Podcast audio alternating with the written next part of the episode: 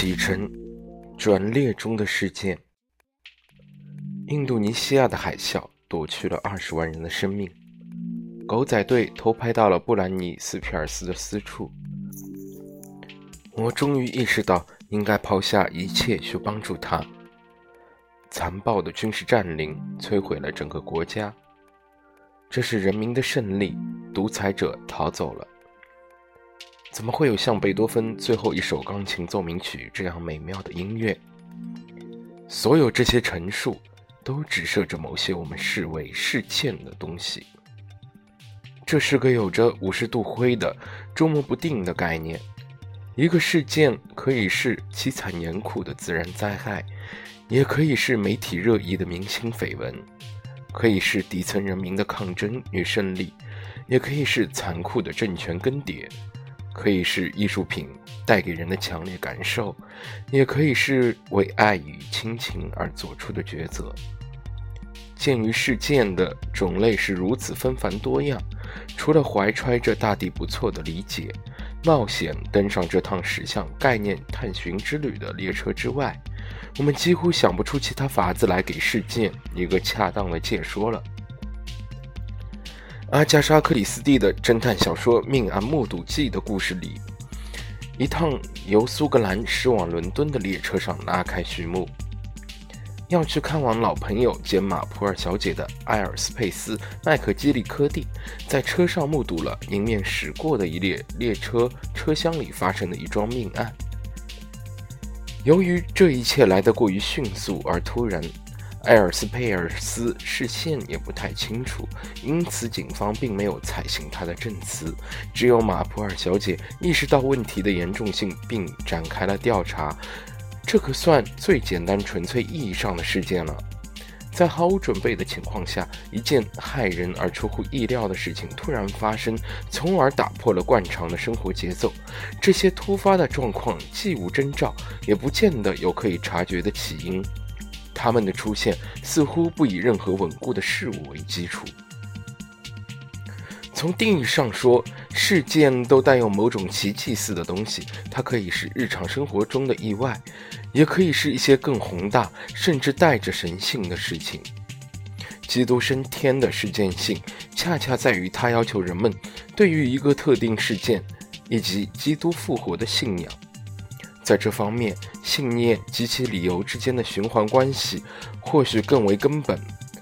我并不认为自己之所以信仰基督，是由于我被信仰背后的理由所说服，因为只有当我相信自己能理解对此信念的理由之后，这种说服才成为可能。同样的循环关系也出现在对爱情的理解中。我并非出于某些具体的理由，例如他的嘴唇或笑容才爱上他。相反，恰恰是因为我爱上了他，他的嘴唇和笑容才显得如此打动我的心弦。这也正是爱情也具有事件性的原因。在循环结构中，若干事件互为因果。政治性事件也具有类似的循环结构，在其中，事件性的结果以回溯的方式决定了自身的原因或理由。开罗解放广场上的抗议示威推翻了穆巴拉克的权威统治。我们固然很容易将抗议活动的原因归结为埃及社会发展的死结，例如受教育青年因大规模失业而导致的绝望情绪等。但在某种意义上，这些症结又都无法解释那场民众运动为何会聚集起如此摧枯拉朽的力量。在同样的意义上，新艺术风格的兴盛也可算是一一类事件。在此，不妨拿黑色电影的出现做个例子。据文艺史家。马克·维尔奈的考证：黑色电影概念诞生之前，其所有主要特征，如明暗交替的用光、倾斜的镜头、角度、惊险跌宕的剧情、放荡而有着致命吸引力的美女等，在好莱坞作品中都早已有之。真正令人不解的是，黑色这个概念。竟能带来如此深入人心的神秘印象。事实上，维尔奈的研究所揭示的历史事实愈是详尽，我们便愈加感受到这个虚幻的黑色概念那种难以名状的力度，以致数十年间，它始终在我们的想象中所绕不去。按照第一种界定事件的方法，我们可以将事件视作某种超出了原因的结果，而原因与结果之间的界限。便是事件所在的空间。循着这初步的定义上行，我们实际上已经踏入哲学的核心地带。因果性正是哲学的基本问题之一：是否所有的事物都与因果链条相连？一切存在之物是否都受充足理由律的支配？真的有无缘无故凭空出现的事物吗？如果事件的发生不以充足理由为基础，我们又如何借助哲学给出对事件及其可能条件的界定？自其诞生之日起，哲学似乎就始终徘徊在先验论与存在论这两个进路之间。先验论旨在揭示现实世界以怎样的普遍结构向我们呈现，它要回答的是实在物的感知如何可能的问题。